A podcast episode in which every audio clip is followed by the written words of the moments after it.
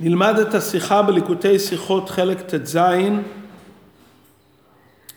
שיחה ל"ויקל פקודי". נתבהר, השיחה הזו מבארת עניין נפלא עם הוראות נפלאות בעבודת השם.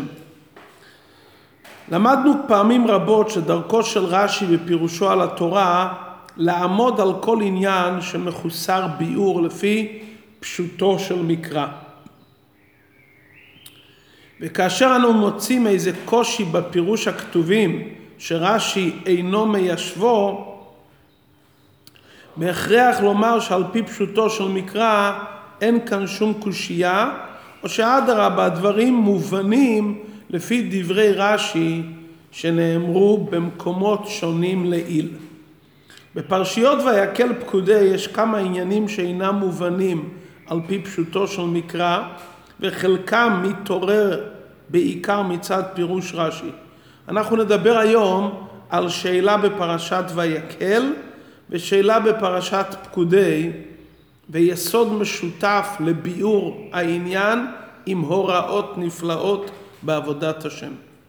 פרשת ויקל נאמר וכל הנשים אשר נשא ליבן אותנה בחוכמה טבו את העיזים.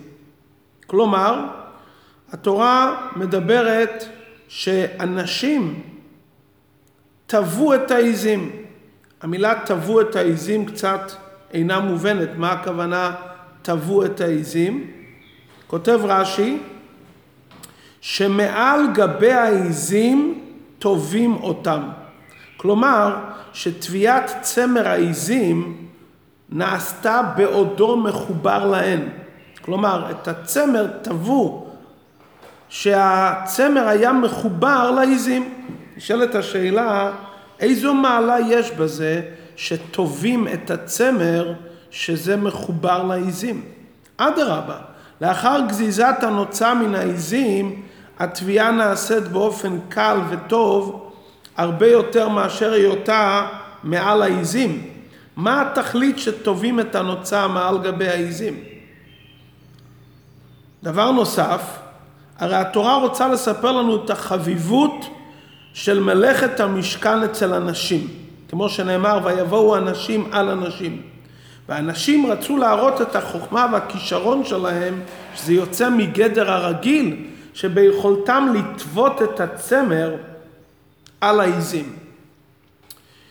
במשכן היו יריות תחתונות שהיו מתכלת וארגמן. ומעליהם היו יריות עיזים. על מה התורה אומרת שאנשים טבו את היריות בעודן, טבו את הצמר בעודן על העיזים? רק בנוגע ליריות העליונות, יריות עיזים.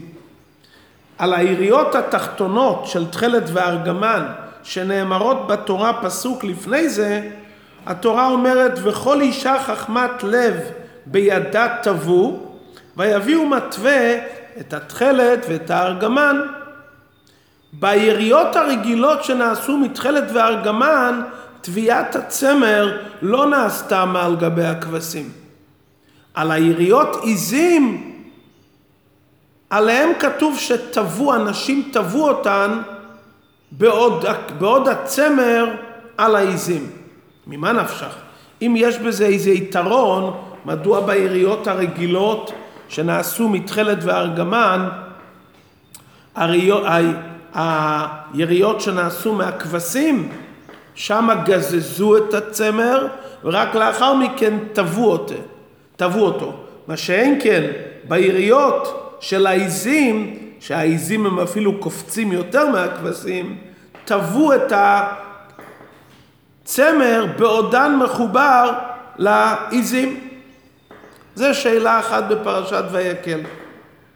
שאלה נוספת בפרשת פקודי בדברי רש"י.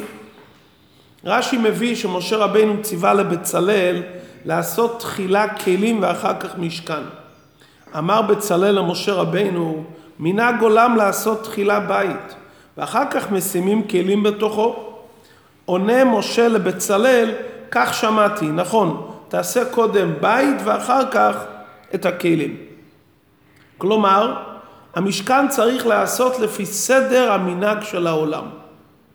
מנהג העולם, שקודם בונים בית, כתלים, ורק לאחר מכן שמים את הגג. וכך גם היה בהקמת המשכן. לפי זה עלינו להבין מדוע החכמי לב עשו תחילה את היריעות שמשמשות לגג, ורק לאחריהן את הקרשים. הרי זה לא סדר העולם. סדר העולם שקודם עושים את המעטפת, כלומר את הקרשים, ורק לאחר מכן את הגג, שזה היריות. בעלי התוספות מתרצים שהיריות, שזה הגג, נעשו ראשונה לכל מלאכת המשכן, כדי שיהיו מוכנות לאוהל על המשכן מיד, שיעשו הקרשים, ולא יהיה שעה אחת בלא כיסוי. כלומר, עשו את היריות לפני הקרשים, כדי שהקרשים לא יהיו שעה ללא כיסוי. דברי התוספות דורשים ביאור. למה אי אפשר שהקרשים יהיו שעה אחת בלי כיסוי?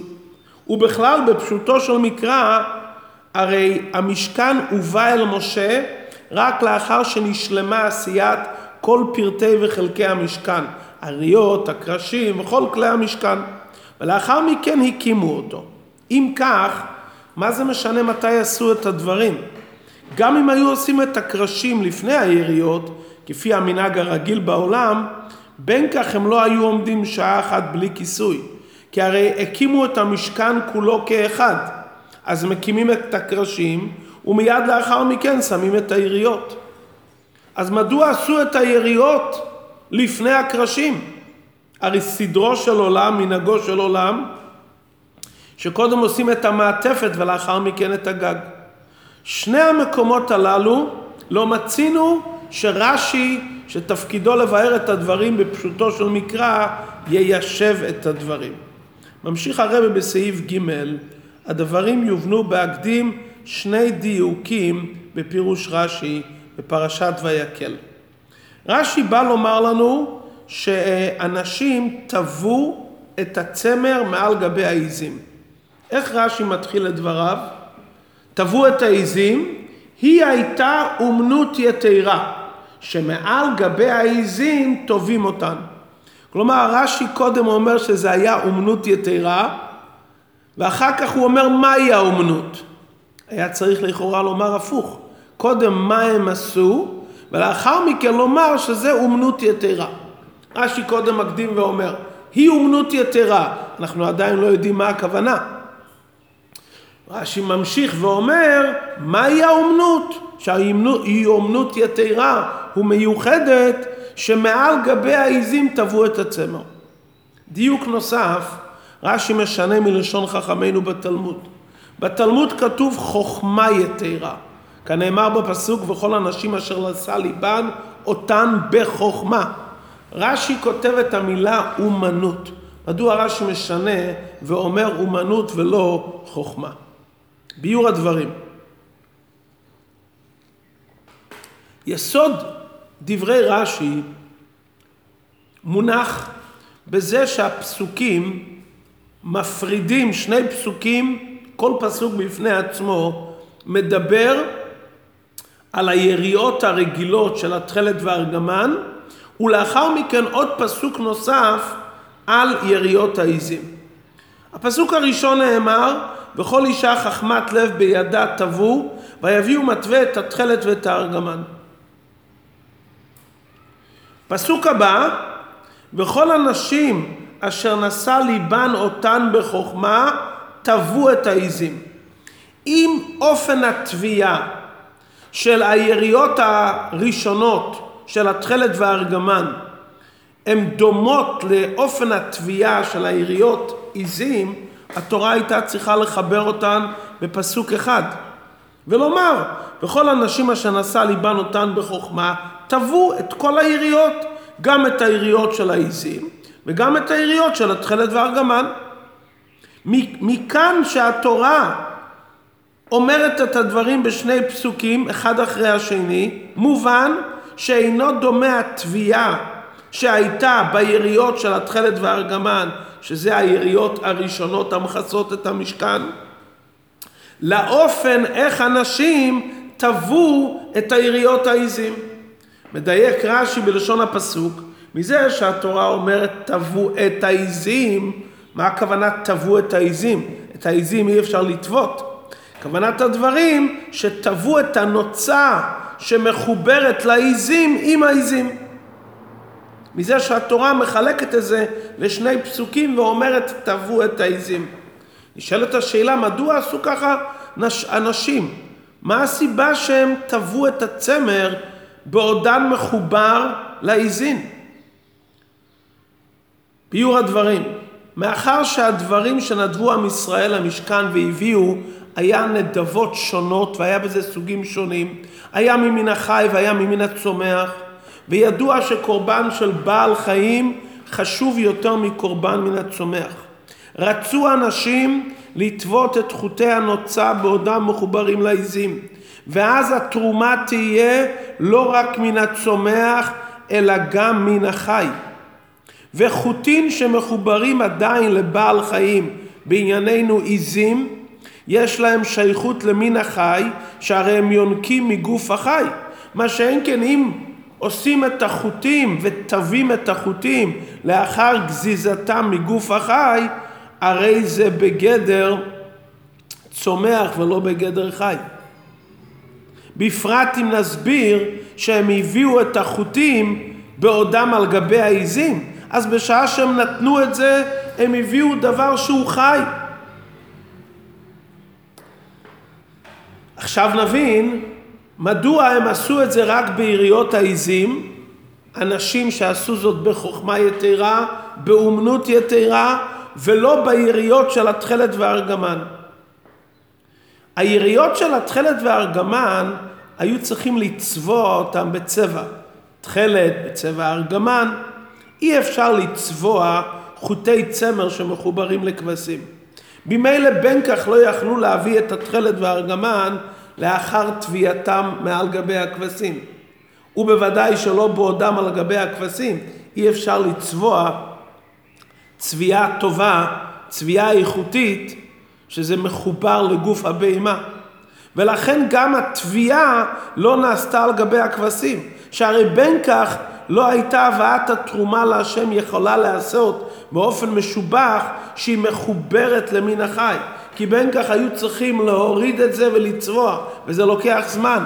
אז לכן באותן יריות של תכלת וארגמן שהיו צריכים לצבוע אותם, קודם גזזו ואחר כך טבו ואחר כך צבו. מה שאין כן ביריות עיזים, שביריות עיזים לא היו צריכים לצבוע, אלא הביאו אותם איך שהם באופן טבעי. אומר רש"י, היא אומנות יתרה. אנשים טבעו את העיזים לא רק כי נשא ליבן אותן בחוכמה להראות את יכולתן, אלא מכיוון שזה אומנות יתרה, יש כאן עילוי ושבח בתוצאה של המלאכה שהתביעה נעשית על גבי העיזים, זה מביא לתוצאה משובחת יותר מאשר תביעת הנוצה לאחר שכבר נגזז מן העצים, כי בש... מן העיזים. כי בשעה שהשערות מחוברות לבהמה והן יונקות ממנה, יש בשערות לחלוכיות ורקות, וזה גורם מעלה יתרה באומנות של התביעה. לפי זה נבין גם את השאלה השנייה, מדוע הקדימו את עשיית היריות, כלומר את הגג, לעשיית הקרשים. למרות שמנהג העולם שעושים קודם מעטפת ולאחר מכן עושים את הגג. מצד שני העניינים שהסברנו לעיל. מצד החביבות והזריזות של האנשים, הם עשו מיד את התביעה והביאו לעושה המלאכה, בעוד הנוצה על גבי העיזים. הם לא יכלו לדחות את הגזיזה ועשיית היריות עד שיעשו את האדנים והקרשים. כי בינתיים אם ישירו את השערות על העיזים והם יגדלו בינתיים, אז מה יעזור התביעה? אתה תובע את השערות, אם תשאיר את זה על העיזים, כל אחת בינתיים השיער גודל. גם אם אתה משאיר את זה ככה על הבהמה, על העיזים, יש בזה צער בעלי חיים, כי העיזים פחות חופשיים מחמד שטבעו עליהם את השערות, ולכן גזזו את חוטי הנוצה מן העיזים מיד, לפני הקרשים, כדי שהטיב יישאר, וכדי שזה לא יגדל יותר, וכדי שלא יהיה להם צער בעלי חיים. דבר נוסף, מאחר שהתביעה על גבי העיזים זו אומנות יתרה, תביעה משובחת יותר, אז גם שרוצים אחר כך לארוג הריגה של יריות העיזים, אז כמה שזה נעשה בקירוב זמן לאותו שעה שהיו מחוברים לעיזים, אז זה יותר רך ויותר חי, וההריגה היא תהיה באופן משובח. אז לכן היו הרי מוכרחים לגזוז מיד, היה להם נדבת לב ומהירות, והם טבעו את זה על העיזים. היו חייבים לגזוז מיד כדי שלא יגדל יותר ולא יהיה להם צער בעלי חיים. ואז מיד גם הרגו את זה כדי שיישאר הטריות של השערות וכולי, ואז הביאו את זה מיד למשה רבינו. אז לכן את היריות עשו לפני הקרשים לא בגלל שזה לא סדר של העולם, אלא מצד האומנות היתרה שהייתה כאן בעשיית היריות עיזים והחלק המשובח שיש דווקא ביריות העיזים, לכן נעשו היריות לפני זה. וכמובן לפני זה עשו את יריות שש מוזר תכלת, כי הרי יריות העיזים באים לאחרי זה, לאחר היריות של התכלת והארגמן. עד כאן ביאור דברי רש"י. בסעיף ח' של השיחה הרב מביא מכאן דבר מופלא על דרך ההלכה שאפשר ללמוד מפירוש רש"י זה. ידועה השאלה, מאחר שאין בונים את המקדש בלילה, כי בניין בית המקדש כתוב הוא ביום מקים את המשכן, כלומר זה מצוות עשה שהזמן גרמה רק ביום ולא בלילה. נשאלת השאלה, הרי נשים פטורות ממצוות עשה שהזמן גרמה. איך יכלו אנשים לטוות את הצמר עבור בניין המשכן, הם הרי פטורות מזה. ויש דעות דעת רבינו תם, שאישה לא יכולה לעסוק בהכנה ובעשיית הכשר למצווה, דבר שהיא לא מצווה על זה. ולכן לפי אותן דעות אישה לא אוגדת לולה ולא עושה ציצית, מכיוון שהיא לא מצווה על זה. אז איך אנשים נדבו למלאכת המשכן, שזה מצוות עשה שהזמן גרמה ונשים פטורות מזה, ולדעות מסוימות אסור להם. מבאר על זה הגאון מרוקצ'וב, שבמצוות בניין המקדש יש שני פרטים. המצווה הראשונה, לבנות את המקדש, זה מצוות עשה. מצווה נוספת, לבנות את המקדש לצורך הקרבת הקורבנות. וכאן ההבדל בין אנשים ונשים. אם נשים מחויבות או פטורות בבניין המקדש, הן פטורות מעצם בניין המקדש. כי זה מצוות עשה שהזמן גרמה, ונשים פטורות. אבל החיוב השני שיהיה מקדש, כדי שיוכלו להקריב בו קורבנות, גם נשים מחויבות. כי גם נשים מוטל עליהם להביא סוגי קורבנות שונים. ולכן, אותם חלקים ופרטים במקדש שמעכבים את הקרבת הקורבנות, והרי נשים חייבות בהקרבת קורבנות, אז גם נשים מחויבות בבניין ובעשייה של אותם חלקים. מה שאין כן חלקי וכלי המקדש שאינם מעכבים את הקרבת הקורבנות, זה באמת מצוות עשה שהזמן גרמה ונשים פטורות, ממילא הן אסורות גם בחלק הזה. אז תלוי באיזה חלק מדובר, אם זה חלק שקשור עם עיכוב עניין הקורבנות, גם נשים חייבות, ואם מדובר על חלקים שלא קשורים עם הקורבנות, נשים פטורות ואסור להם. לפי זה, היריעות שהיו על המשכן, הגמרא אומרת במסכת שבת על הפסוק, ויפרוס את האוהל על המשכן, שזה הולך על היריעות התחתונות, היריעות שעשויות שש, תכלת וארגמן. ואז למשכן יש דין אוהל. היריות שלמעלה, יריות העיזים, הן לא מעכבות בהקרבת הקורבנות במשכן. אם הרוח העיפה את יריות העיזים, שזה היריות השניות מעל היריות הבסיסיות, מתכלת וארגמן, המשכן כשר. ולכן, בנוגע ליריות התחתונות, כתוב וכל אישה חכמת לב בידה תבוא, ויביאו מתווה את התכלת והארגמן. היריות האלו היו מוכרחות עבור כשרות המשכן לצורך הקרבת קורבנות. לכן נשים היו רשאיות להתעסק במלאכת התביעה של העיריות הראשונות. מה שאין כן העיריות העיזיים, שהן לא מעכבות את הקרבת, הקרבת קורבנות, ולכן נשים פטורות או אסורות. בזה התורה אומרת, תבעו את העיזים.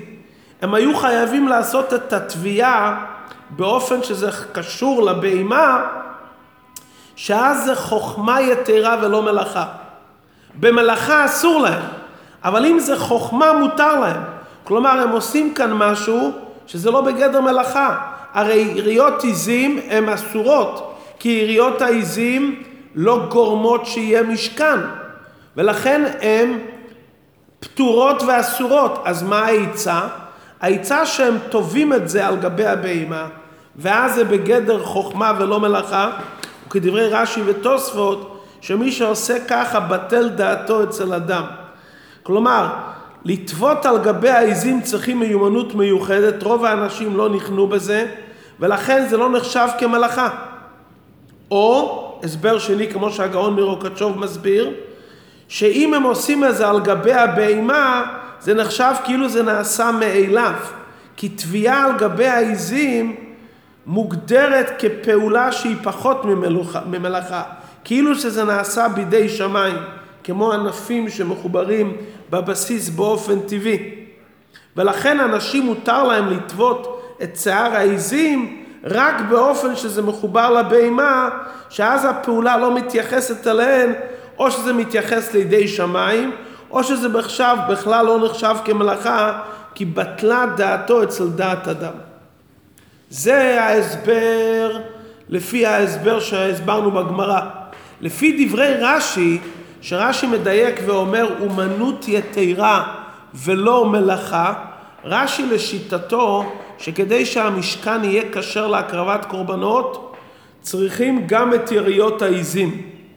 רש"י אומר על הפסוק ויפרוס את האוהל על המשכן אומר רש"י אין יריות העיזים כלומר לפי דעת רש"י בפשוטו של מקרא כל זמן שהיריות של העיזים שזה היריות השניות לא נמצאות על המשכן אין למשכן גדר של אוהל וזה מעכב את הקרבת הקורבנות. ולכן לפי דעת רש"י לכתחילה יריות העיזים היו יכולות להיעשות על ידי נשים. ולכן רש"י אומר היא הייתה אומנות יתרה. כלומר התביעה שלהם על גבי העיזים זה לא רק הייתה חוכמה זה היה כאן מלאכה, זה הייתה אומנות. וכל המלאכות הרי נלמדות מהמשכן אז לפי רש"י לומדים שגם זה נחשב כמלאכה כלומר התביעה על גבי בהמה היא פעולה שנעשתה במשכן וזה הוכחה שזה אומנות ומלאכה והרי את כל המלאכות לומדים מהמשכן ומזה שאנשים טבעו את הצמר בהיותן מחובר על גבי הבהמה, מכאן אנחנו למדים שזה מלאכה וחייבים עליה חטאת. עד כאן הסבר הדברים בפשוטת, בפשוטם של דברים, הסבר נפלא לעניין מדוע היו חייבים לעשות איזה דווקא על גבי העיזים ומה המעלה שבדבר. מה לומדים מעיינה של תורה הוראה אלינו? מה התורה מספרת לנו שהנשים נשא ליבן אותן בחוכמה? הרי זה מקרה שהיה פעם רק במשכן, במקדש, כולל המקדש העתידי, לא יהיה יריות. זה יהיה מקדש מן השמיים, מאבנים. מה אנחנו לומדים מזה? דבר שני, מה עלינו ללמוד מזה שהקדימו את עשיית היריעות לעשיית הקרשים, הפך מנהג העולם? מה זה נוגע לדורות? יש לנו כאן שתי הוראות כלליות בעבודת המשכן והמקדש של כל יהודי בכל הזמנים ובכל המקומות. ההוראה הראשונה, שנשא ליבן אותן בחוכמה, אדם מישראל שהקדוש ברוך הוא חנן אותו בחוש וכישרון מיוחד, עליו לדעת שזה לא לצורך עצמו, הוא צריך לנצל את זה בעבודתו לעשות את העולם משכן ודירה לא יתברך. כפי שאנשים נהגו בזמן בניית המשכן, שהם ראו שיש להם כישרון מיוחד שלא ניתן לאחרים, הם הבינו שהכישרון הזה צריך להיות מנוצל עבור בניית המשכן, שבו תהיה השראת השכינה. ולכן למרות שהם לא נצטוו לעשות את התביעה באומנות יתרה, מספרת לנו התורה שהם התעוררו מעצמם לעשות אומנות יתרה עבור משכן השם. ובזה מלמדת אותנו התורה לדורות, שכל יהודי שהשם חנן אותו בכישרונות מיוחדים, הוא צריך להשתמש בזה בעבודתו, לעשות את העולם דירה לא יתברך. לדוגמה, אדם שהשם בירך אותו בממון יותר מדרך הרגיל, עליו לדעת שהוא צריך להוסיף בנתינת הצדקה, תרומה להשם. כידוע, הסיפור על אחד מחסידי אדמו"ר הזקן, שהוא זכה פעם לשבוע בפרנסה טובה, היה בטוח וברור שהוא יגיע לביתו, הוא ימצא מכתב מהרבה, מאדמו"ר הזקן או שליח, לדרוש על עניין של צדקה. כלומר, היה ברור לו שאם הוא זוכה באיזה סכום יתר על הרגיל, זה מכיוון שמן השמיים רוצים לזכות אותו במצווה. זה ההוראה הראשונה, לנצל כל כישרון לעבודת השם. ההוראה השנייה וחשובה מאוד, כמה חשוב לא לגרום צער לאדם אחר.